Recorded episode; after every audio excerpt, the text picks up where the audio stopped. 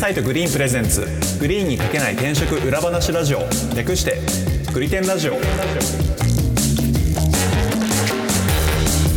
はいグリテンラジオパーソナリティの株式会社アトラエの伊畑です。よろしくお願いします。同じく株式会社アトラエの今夜です。よろしくお願いします。そしてフリーランスのライターとして企業取材を担当しております武田です。よろしくお願いいたします。この番組は求人サイト Green の運営メンバーである伊畑今夜と Green で400社以上の企業取材経験を持つライターの武田さんとでグリーンに書ききれなかった個人的一押し企業について語ったり現場で感じる転職や中途採用のリアルについて話す番組ですよろしくお願いします。よろしくお願いしますはい。皆さん、あの、お久しぶりでございます。はいお帰りなさいさい はい。ちょっとあの、僕が1ヶ月ほどお休みをいただいておりまして、あの、はいその間ちょっとあの、ラジオの方もお休みさせていただいてたというところで、今回からまた再開させていただきます。はいもういかほんと1ヶ月ぶりですね1ヶ月ぶりですね。育休ですもんねそうですね。はい。育休というふうな位置づけで休ませていただきました。じゃあお子さんも生まれて、はい。あの子育て子育てですか？まあしながらってことですね。奥さんを助け、奥さんを助けながら。そうですね。あの、非常にそういう手探りのあの、1ヶ月となりました。で、今回ですね、あの、まあ、せっかく、あの、僕の方で育休取らせていただいて、まあ、実際、その、取ってみてどうだったみたいなうん。ところの話って、意外になんかその、だ男性が取った場合って特にあんまりなんか、そう何 何するんだろうってすごいき すごいき気に気になってたんだよね、うんうんうんはい。なので、ちょっとそこの話をはい今回、あの、いろいろお話しさせていただければなと思ってます。はいえーじゃあこれはもう質問してっていいんですかね？そうですね。そういう感じでお願いできると助かります。であのそもそも1ヶ月のその育休を取ろうと思った理由となんだろうな、はいなぜこの1ヶ月だったんですか？はい。えーっとですね。取ろうと思った理由というところで言うと、うんあの、先ほどあの小林さんにお話しいただいた通り、僕、まあ、あの、第一子っていうところで、まあ、あの、正直本当に右も左もちょっとわからないなっていうところが、まあ、あの、あったのと、うん。まあ、あの、まあ、二度とない機会というか、うん。あの、まあ、一回こう、休みを取ってじっくりこう、む向き合う機会、機会がもしいただけるのであれば、うん。あの、いただきたいなっていうふうな、うん。あの、願いがありまして、う。ん はい。その思いでちょっと取らせていただいたっていうのが、あの、基本的な背景です。その1ヶ月っていう期間っていうのは、そのアトラエのその育休の、えっ、と、規定でそう決まってんの。それとも1ヶ月間でいいやっていう自分の判断なの？あ、それはですね、アトライの制度によるところが大きくて、うん。あの、厳密に言うと、育休っていうなんか一般的に言われる制度を取ったわけじゃなくてですね、うん。あの、アトラエで3年間くらい働くと、うん。あの、1ヶ月間、あの、まあ、うん。20営業日か、うん。を、あの、まあ、有給みたいな感じで別途、あの、もらえるみたいな制度がありまして。はい。あの、サバティカル3っていう制度なんですけど、それをまあ、育休的な目的で、あの、使わせていただいたっていうのが、今回という感じですね。で、その、はい。要するに、あの、20営業日っていうところを休んで、ちょっと、えー育育児の、なんだろう、まあ、向き合うじゃないけど、そういう時間に当てようかなってことでね。そうですね。はい。もうなんだろう、もう、ドストライクに聞いちゃうけど、実際どうだった？いやー、あのですね、あのー、総論すごく良かったなと思ってましおて、おいいっすね。いや、めちゃくちゃ良かった。あの、まあ、あの、幸せな時間でしたし、うん。あの、すごく充実した1ヶ月になったなというところで、あの、会社にもそうですし、結構まあ、あの、チームメンバーとかにもいない間結構、なんでしょうね。まあ、いろんな形でちょっとご迷惑かけたんですけど、そのメンバーには本当に深く感謝しておりますっていう感じですね。1ヶ月間もう全く会社のメンバーとはほぼコンタクト取らず。ほぼ取ってないと言っていいんじゃないかな。んスラックとかの、あの、なんかうん質問とか、そういうふうなやりとりはいくつかあったんですけど、まあ、ほぼないと言っていいレベルで、うんしたねそうですよね。はい。ちなみにお子さん生まれてからどんぐらい経ってから取ったんですか？あ、えっ、とですね、僕の場合は1ヶ月空いて取りました。じゃあもう本当に生まれてすぐですね。そうですね、そうですね。はい。うんうんうん。で、1ヶ月間何してたんですか？いや、本当ですよね。これあの、俺子育ての経験ないから、そこがわかんないし、まず。うんえっ、と、まあ、小林さんは多分分かってると思うけどね、だいぶ。いや、でも本当1ヶ月って短いですからね。ちょっとあんま覚えてないですね、その時期ね。ああ、小林さんってその期間、なんかよお休みみたいな期間ってあったんでしたっけ？あの、自宅勤務増やさせてもらいましたね。ああ、なるほど。うん。子供が生まれてから。なので、まあ今みたいな状況じゃない時から結構自宅勤務させてもらってたっていう感じですね。ああ、なるほど、なるほど。はいはいはい。なるほど。えっと、僕の場合はですね、時間の使い方で言うと、なんか前半と後半で結構違って、前半はなんか本当に手探りで、実質子供関連で、なんか家のなんか部屋の使い方どうするとか家具どうするみたいな、結構そういうバタバタが前半はあってなんで起きてる時間の半分以上は軽くもうそこで消えていた。気がしますね。うんうんうん。で、残りは、なんか、ふと、なんか、あれこの時間なんかやることねえな、みたいなのが、ちょこちょこ、なんか午後のこの時間帯とか夜のこの時間帯みたいなとこ空いたりするんで、まあそういう時なんか、あの、普通にリラックスしました。まあ本読んでたりとか、あの、なんかアニメ見たりとかっていう感じでしたね。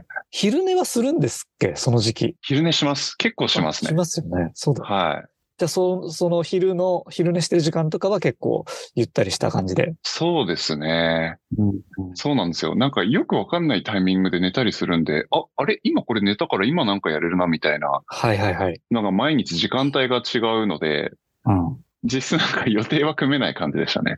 うーん。確かにそんな時期あったな。え、それなんか奥さんと役割分担とかみたいなやつしてたんですか？そうですね。僕の場合、週ごとに、うん。あの、なんか一旦こういうふうな役割分担でやってみようみたいなやつを、うん。なんか、あの、それこそ社内のなんかミーティングみたいな感じで、うん。一旦なんか業務の洗い出しをしましょうみたいな感じ へでー。やって、で、どれを誰がやるかっていうので、うん。一旦1ヶ月じゃない、1週間、うん。これで走ってみて、うん。どうかみたいなのをなんか、週ごとにやってましたね。いや、すごい、伊畑くんらしいですね、それはね。ほぼ、ほぼ仕事じゃん、それ。そうなんですよね。なんか行き当たりばったりでやる方がちょっとストレスだったんで、そういう感じでやってましたかね。それは奥さんも賛成で、そうですね、はい。うんうんうん。そんなことしなくていいよみたいな感じにはならなかった。なかった幸い。一応付き合ってくれました。それとなんか前半、あれですかね。あの、僕、あの、今、家庭環境として、あの、妻の実家のほぼ真横みたいなところに住んでて。なんで、あちらからのその実家の、あの、家族のなんか支援をありがたいことにいただけるような状況があってなんで、寝てる間、その、さっきのなんか暇な時間何してたっていうところで言うと、結構その、あっちの家族とずっと話してたかもしれないですね。うん。うん。今後どうしていくかみたいな。はいはいはいはい。で、それはすごいいい時間だよね。で、そうなんですよね。すごいありがたかったですね。うんなんかコンセンサス取れるというか、でお互いのことも知り合えるしね。そうなんですよね。うん。で、なんかやってみたら案外この部分の家事とか面倒見るの結構しんどいとか、うん。はいはいはい。ここ任せると逆に気使って結構しんどいみたいなやつがちょっと出てきたりしてたんで。はい、そういうところのなんか話が結構多かったかな。うん。実際その奥さんの親御さんたちは結構協力的なんですか？あ、かなりありがたいことに協力的で、いや、それはいいですね。いやそうですよね。そこは家族ごとに結構違いますよね、多分。隣に孫住んでるらたまらんでしょ。そうですよね。でもやっぱりその、おじいちゃんおばあちゃんによってもそんなに子供好きじゃないっていう家族も多分いるとそうです思うんで、よね。うん。しっかり協力してもらえるっていうのはかなりありがたいですよね。いや、本当ですよね。そこは結構前から、実はあの、う生まれる前というか、くらいから、あの、こういう形でご協力いただきたいと思ってますっていうのは結構直接お願いしてたりはしましたね。そうなんですね。はい。すごいな。なんで、あの、みんなで育てましょう。よろしくお願いします。みたいなのは 結構しつこく言ってたところはありますね。これってなんて、なんていうのかな、その、人によっては要するにもう、あの、うちの家庭だからあんまり入られたくないっていうこう発想の人もいるじゃないですか。うん、そうですよね。そこはもう、なんだろう、もう、お父さんお母さんも含めてファミリーっていうので行こうっていうのは、もう決めてた。そうですね。そういう方向でいこうかなとは思ってました。あなんかあの、うんぼ僕個人があの、ぼおばあちゃん子っていうのもあって。その、まあなんか両親以外になんかこう話せる、あの、ああ、はいはいはいはい。年上の人がいるのは結構いいいいなっていう感覚があったんで、うん。はい。うん。でと、なんか、今回の冒頭のところに、その1ヶ月間の、その、育児休暇みたいなものを取るのに、なんかこう、いろいろ、なんだろうな、えー、いろんなことと向き合う時間にしたいみたいなのを言ってたけど、実際、はいなんかいろんなものと向き合えて、見えてくるものとかあった？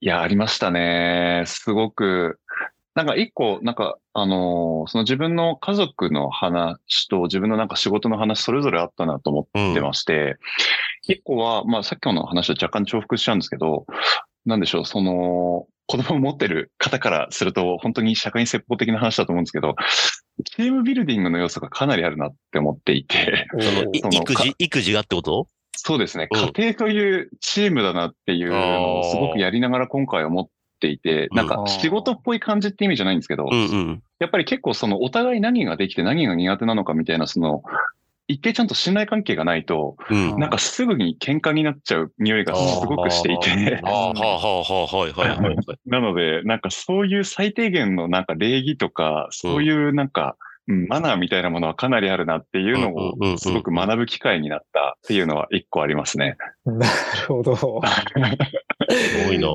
いや、なんかすごく、家族ってやっぱり会社と違って、ものすごく感情的じゃないですか。うん。うん。うんなので理屈が通らない。チームビルディングをしようとしても理屈が通らない場面とか結構あると思うんですけど、そうですよね。そこら辺、まそういうピンチはなかったですか？あいや 全然、全然ありましたよ。全然ありましたし、ね。ありますっていう感じですけど。そこはなんか、あの、乗り越え、まあそ、こんな短期間で乗り越えるっていう話でもないと思うんですけど、なんかそこら辺はやっぱり対話して解決していった感じですか？そうですね。あの、対話しようというスタンスを持たなきゃなって思ったっていう、まだ程度くらい。それ、それが一番重要かも。だから、こっから要するに子供、成人まで20年間あるわけじゃないですか。うんそこまで要するに、ね、二人でチームを組んでやっていくわけじゃないですか。うん。ん最最初の、一番最初のその1ヶ月で、そのチームなんだよ、話し合いが必要なんだよっていうところを、なんだろうな、えー、見える化したっていうのは大きいと思うよ、多分。うん。うん、そこはすごいなんか安心できた気はしますね。これ仕事やりながらだったら、結構、まあ、こう言ったらあれですけど、結構ストレスあっただろうなと思ってて、仕事で散々いろんな人に気使った後に、家でも気使う対話が始まるのかみたいな。うんけど、それってなんか永遠の、なんだろうな、悩みだけどさ、やっぱ家庭にでも気を使うべきなのか、家庭ではもっとリラックスしてありのままでいるべきなのかって結構難しい話だよね。難しいですよね。ねうんうん。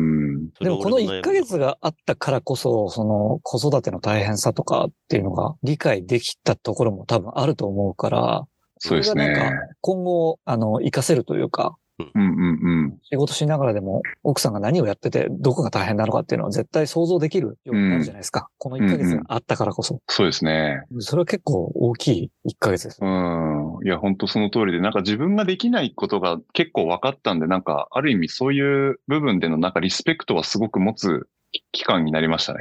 うんうんあ、これはもう彼女の方が完全うまくやれるから、ここは本当に、あの、尊敬しつつ頼ろうみたいなうんうんうんうんのはかなりあったなっていう、その家族関連のことはすごく良かったところがあったのうん。と、あとその、あの、仕事もすごく俯瞰する機会になったのもめちゃくちゃありがたかったなと思っていて、うんやっぱりこの、なんか前のあの仕事の悩みの話でもなんか似たようなこと言いましたけど、やっぱいいかにその自分がすごく限られたところで考えていたのかというか、うんなんでしょうね。かなり狭い範囲で考えていたし、その中で悩んでいたんだなというのが離れて初めて分かったというか、僕の場合も、もうなんだかんだ10年以上同じような事業、同じ事業でやってたりするので、その思考の枠がやっぱりできてるんですよね。うん。うん。で、結局どんな頑張っても仕事をしてるとその枠から出れないっていうのを今回離れて初めて分かったところがあって、うん。うんなんで、なんかここはこだわり持ってやってたけど、肌から見たら実はそこそんなに重要じゃない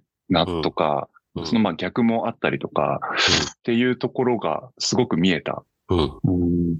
なのでなんかその仕事に戻った時に自分はこういうところでもっと頑張りたいなと思うところもすごくこう具体化されましたし、うん。なんかなぜ僕がこの仕事をするのかっていうところもなんか結構はん考える機会になったんで、うん。なんか前よりもなんかこの能動的に同じ仕事だけど能動的になんかやれるようになった、うんそういうふうななんか心理面の変化はあったなって思いますね。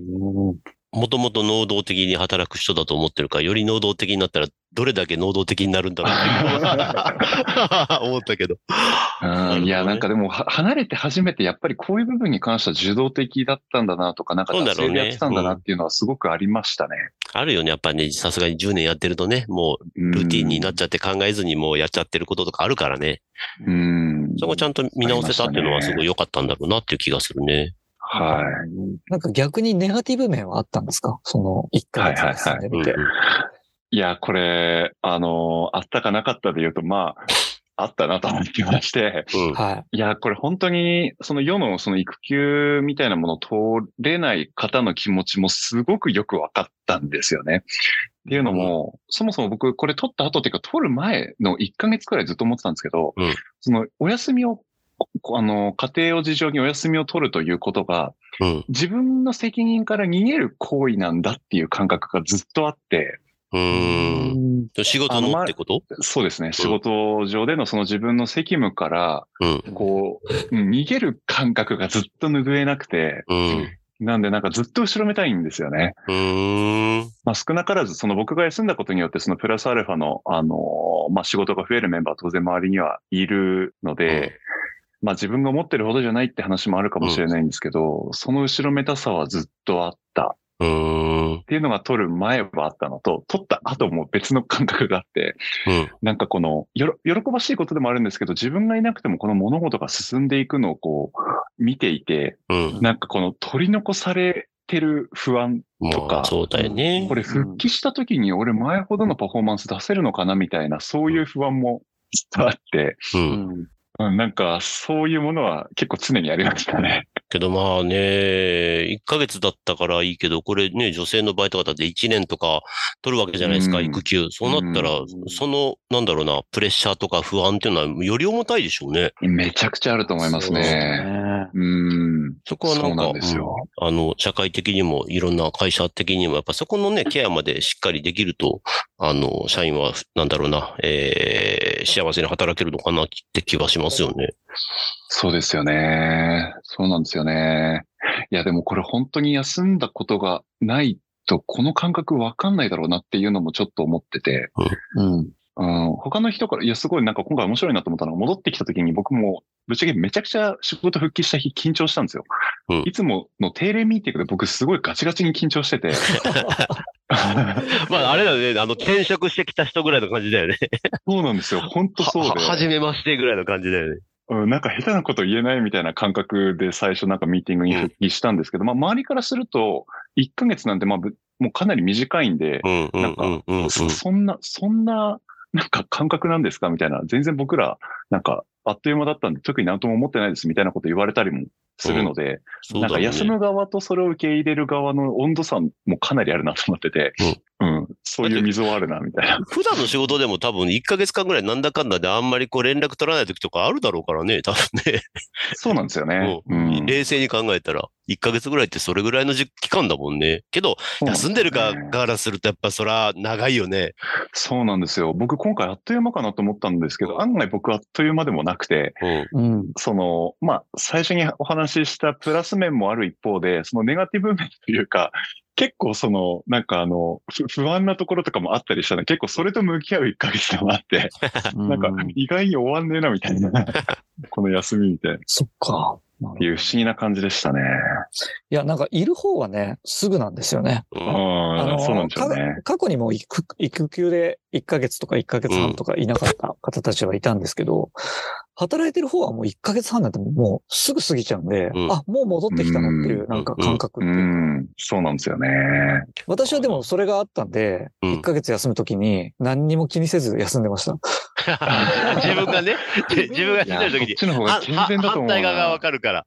そうそう、反対側がわかるわあーどうせ戻ってもう、んみんな、あれ？もう戻ってきたんですか？っていう感覚だろうから、まあ、そうなんですよい有意義ね。に羽伸ばそうです。うん強い。強いですね。いや、そうなんですよね。なるほどね。まあ大事なポジションですからね、伊畑くんがやってるところは。いやいやいやいや、なんか、すごい申し訳なさがずっと残る1 ヶ月でもあったなっていうのが本当正直な感覚って感じです、ね。なるほど。ね。うん、人としての責任感が出ますね。うん。はい。っていう期間で、あの、はい、リスナーの皆様ももしあの、1ヶ月間、あの、待ってたっていう方がいたら、あの、ありがとうございましたというところで、はい。はい、そんな感じの期間でございました。はいで、実はですね、久しぶりですという話をしておきながら、実はこれ今、今年最後の放送でして、はいはいはいはい。はい。もう次回は年明けになります。ほい。はい。で、まあちょっとせっかくなんで、あの、今年振り返ってグリテンラジオどうでしたかっていうのもちょっと最後話して終わりにしたいなとね。思っております。この1年はですね、ちょっとどういうことをやったかみたいなのを軽く見ながら話そうかなと思うん年ですけど。始に何を話してたか覚えてないですよね。覚えてないですよね。覚えてないね。年始はですね、今年の抱負みたいな話を話したんじゃないかな。あ年始のご挨拶と今年の抱負みたいなところから始まってますね。申し訳ないですけど、何の抱負を言ってたか覚えてない。覚えてないっていう。俺、俺だ、俺は一個覚えてるの、新聞取りたいなって言った気がすんだよな。ああ、言ってましたね。ああ。結局、けど結局取れずじまいだったんだよね。あ、本当ですか？あ、あれに焚き付けられて、私、あえ？の、ウェブのやつ契約しましたよ。あ、本当に。あの、ウェ全然読まずにこの間解約しました。ブ、そう、やっぱり時間が取れないんですよね。そうなんですよね。いや、でもまだ、まだ間に合いますよ。まだまだ年終わってないあ、そうだね。いや、本当にし、新聞は取ってみ、見たかったなぁでも今年ちょっと忙しかったんでね、本当に。おかげさまで。うーん。っていうとこから始まって、今年は結構なんか、あの、外部の方呼んで話すのはちょこちょこやれましたね。あ、うんそうだね。うん。一発目が株式会社グロービス末永さん。これ、まあ、元あの、アトライの社員なんですけど、うん、うん、うん。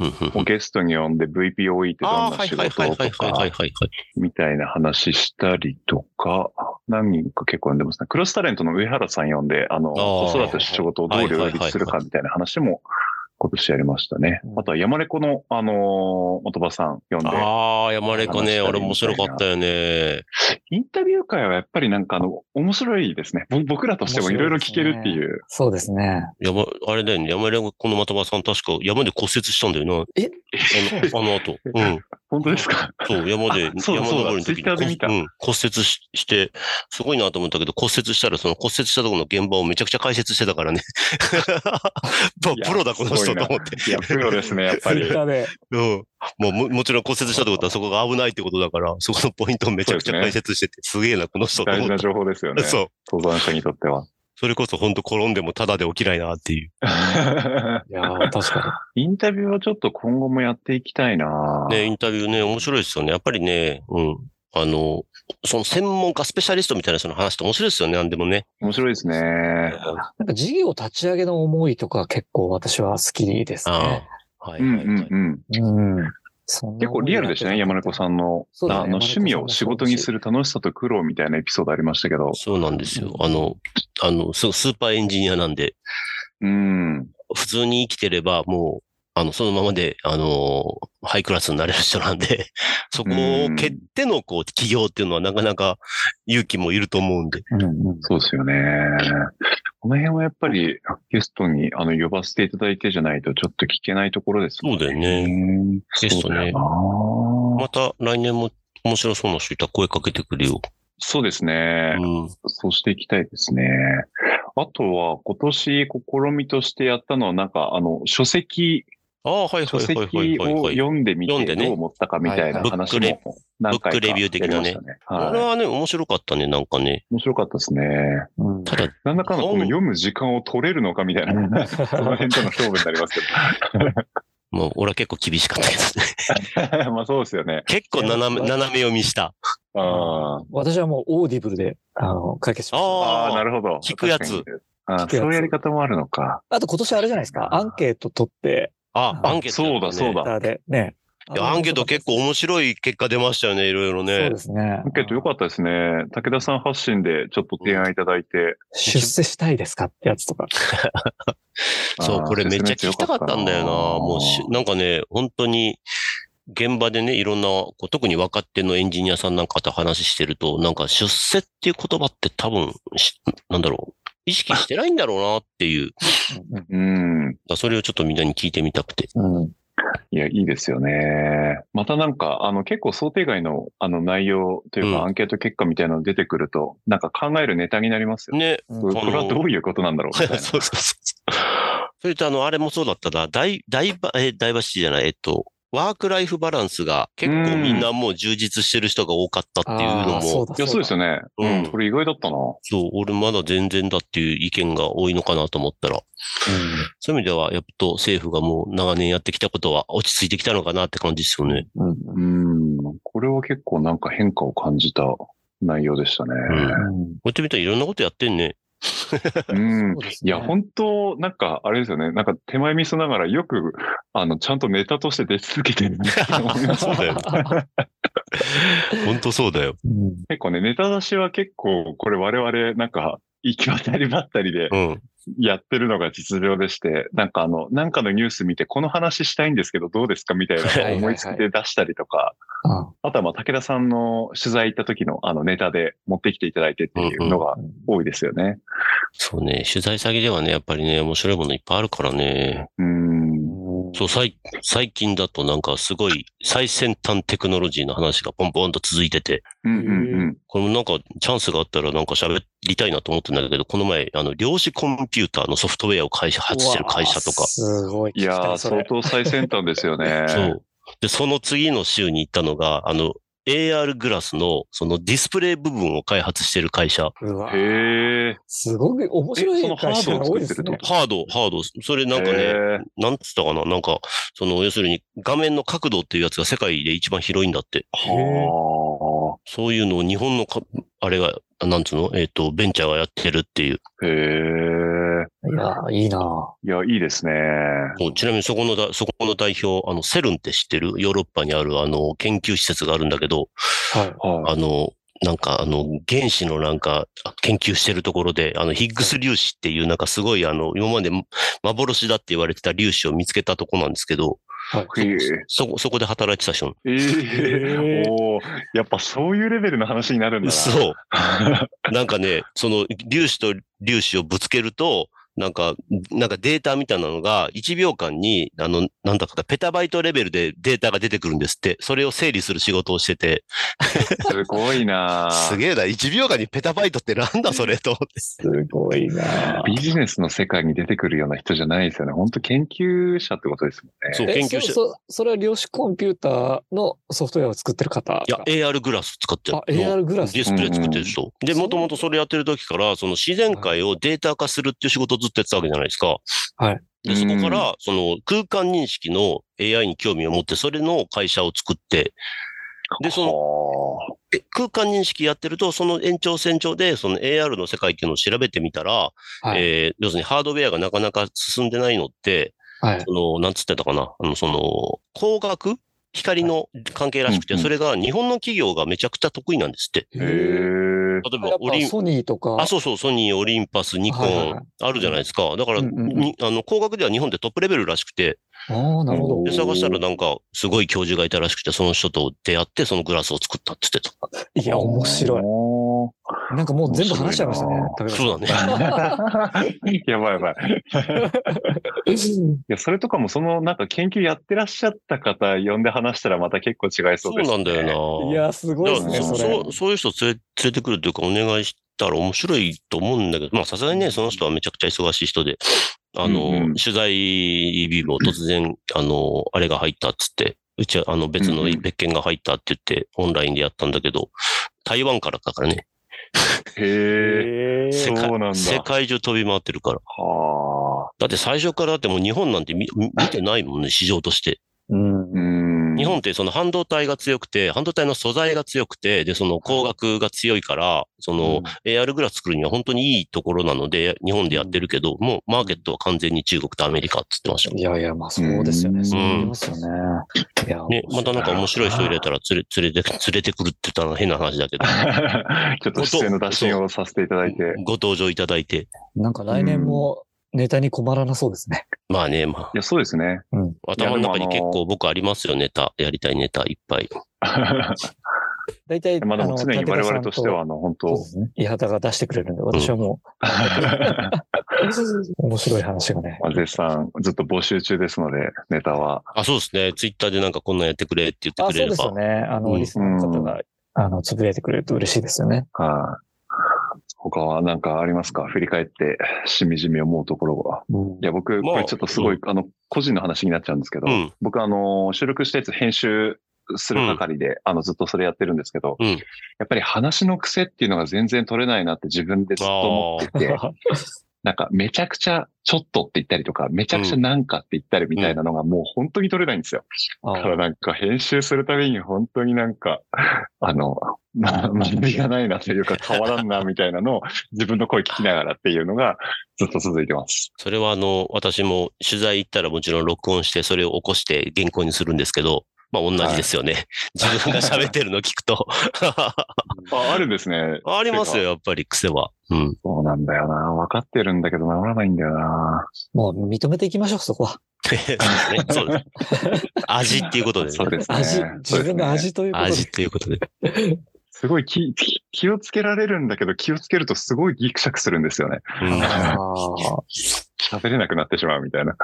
でも個人的に言うと、やっぱりそのゲスト会をするようになって、やっぱりその話してる中で、あ、この人面白いなって、スカウトしたいなっていう発想では見るようになりましたね。ああ、ですよね。うん、取材対象者の方を。うん。あ、なるほど、なるほど。ただあの、グリデンラジオに。あそうそうそうそう、企業の話聞いてくるだけじゃなくて、はいはい。そういう意味では本当になんだろうな、普段から取材してる中で思うことも含めて、なんかここを形にできる場所ができたから、まあよりこう、そこにこう、なんていうのかな、意識を持っていけるようになったというか、うんうんうん。これはすごく大きい。そうですよね。やっぱりなんかこう、あの、打診させていただいて、あの、気持ちよく話していただけると、なんか僕らとしてもすごいありがたいですうもんね。ん。そうですよね。うん、何らか形にしたいですね。あの、ねちゃんとなんか聞いて面白い内容と両立する努力はちょっと我々の方でもしなきゃいけないですけど。うん。まあ、リアルな話、実際にここで話して、なんか、あの、デメリットになることはあまりないと思うので、いやないと思いますね口走れない限りは。う。うんん。うん。ななんかね、すごいなんかう、んえっと、こ、こんこの、要するに、えっと、我々のグリテンラジオのそのページというのか、その自分た、あの、自分たちの会社を紹介してくれたページをなんか自社のホームページに貼ってくれたりとかしてるところもあったもんね。そうですね。いや、うんめちゃくちゃありがたいですね、あれは。ああやってこう、うまくなんか、それもなんかコンテンツとして使ってくれればね、別にすごい、うん、そうですね。お金は発生しないので、そこ。はい、僕ら、あの、完全に無償で、はいあの、やらせていただいてるやつなんで。そうだ 勝手に、ほ勝手に褒めてるからね。そうなんです。そうなんです。その代わり僕らが選ぶというスタンスで、そうあそうやらせていただいてるっていう。そう、あの、令和トラベルさんとかもめっちゃ喜んでたもんね。いや、ありがたいですねうん。すごいツイートいただいてましたね。うん。めっちゃ喜んでくれてた。うんいや、ちょっと来年もね、まずはちょっと継続することを、あの、一個まあ、努力というか、まあ当たり前ですけど、はい。継続自体も結構大変なんだなっていうのも、なんとなく分かってきたのうで、ん。まずいやもうねはしっかり続けていきたいなと。ネタを考えるのが一番大変ですよね、やっぱりね。いや、本当にうん結構頭使うんでね、はい。ちょっとあの、皆さんご協力いただけると非常にありがたいです。お願いします。はいっていう感じで今年の締めくくりとそうですね。させていただければと思います。はい。皆さん、良いお年を、また来年もよろしくお願いします。よろしくお願いしまよろす。しくお願いします。はい。クリテンラジオは毎週月曜日に最新エピソードをリリースしています。お使いの音声配信アプリにてチャンネル登録、フォローぜひよろしくお願いします。また、クリテンラジオ公式ツイッターでも発信しております。番組へのご感想、リクエストなどもお待ちしておりますので、気軽にリプいただけると嬉しいです。では今回は以上です。ありがとうございました。ありがとうございましありがとうございたま。した。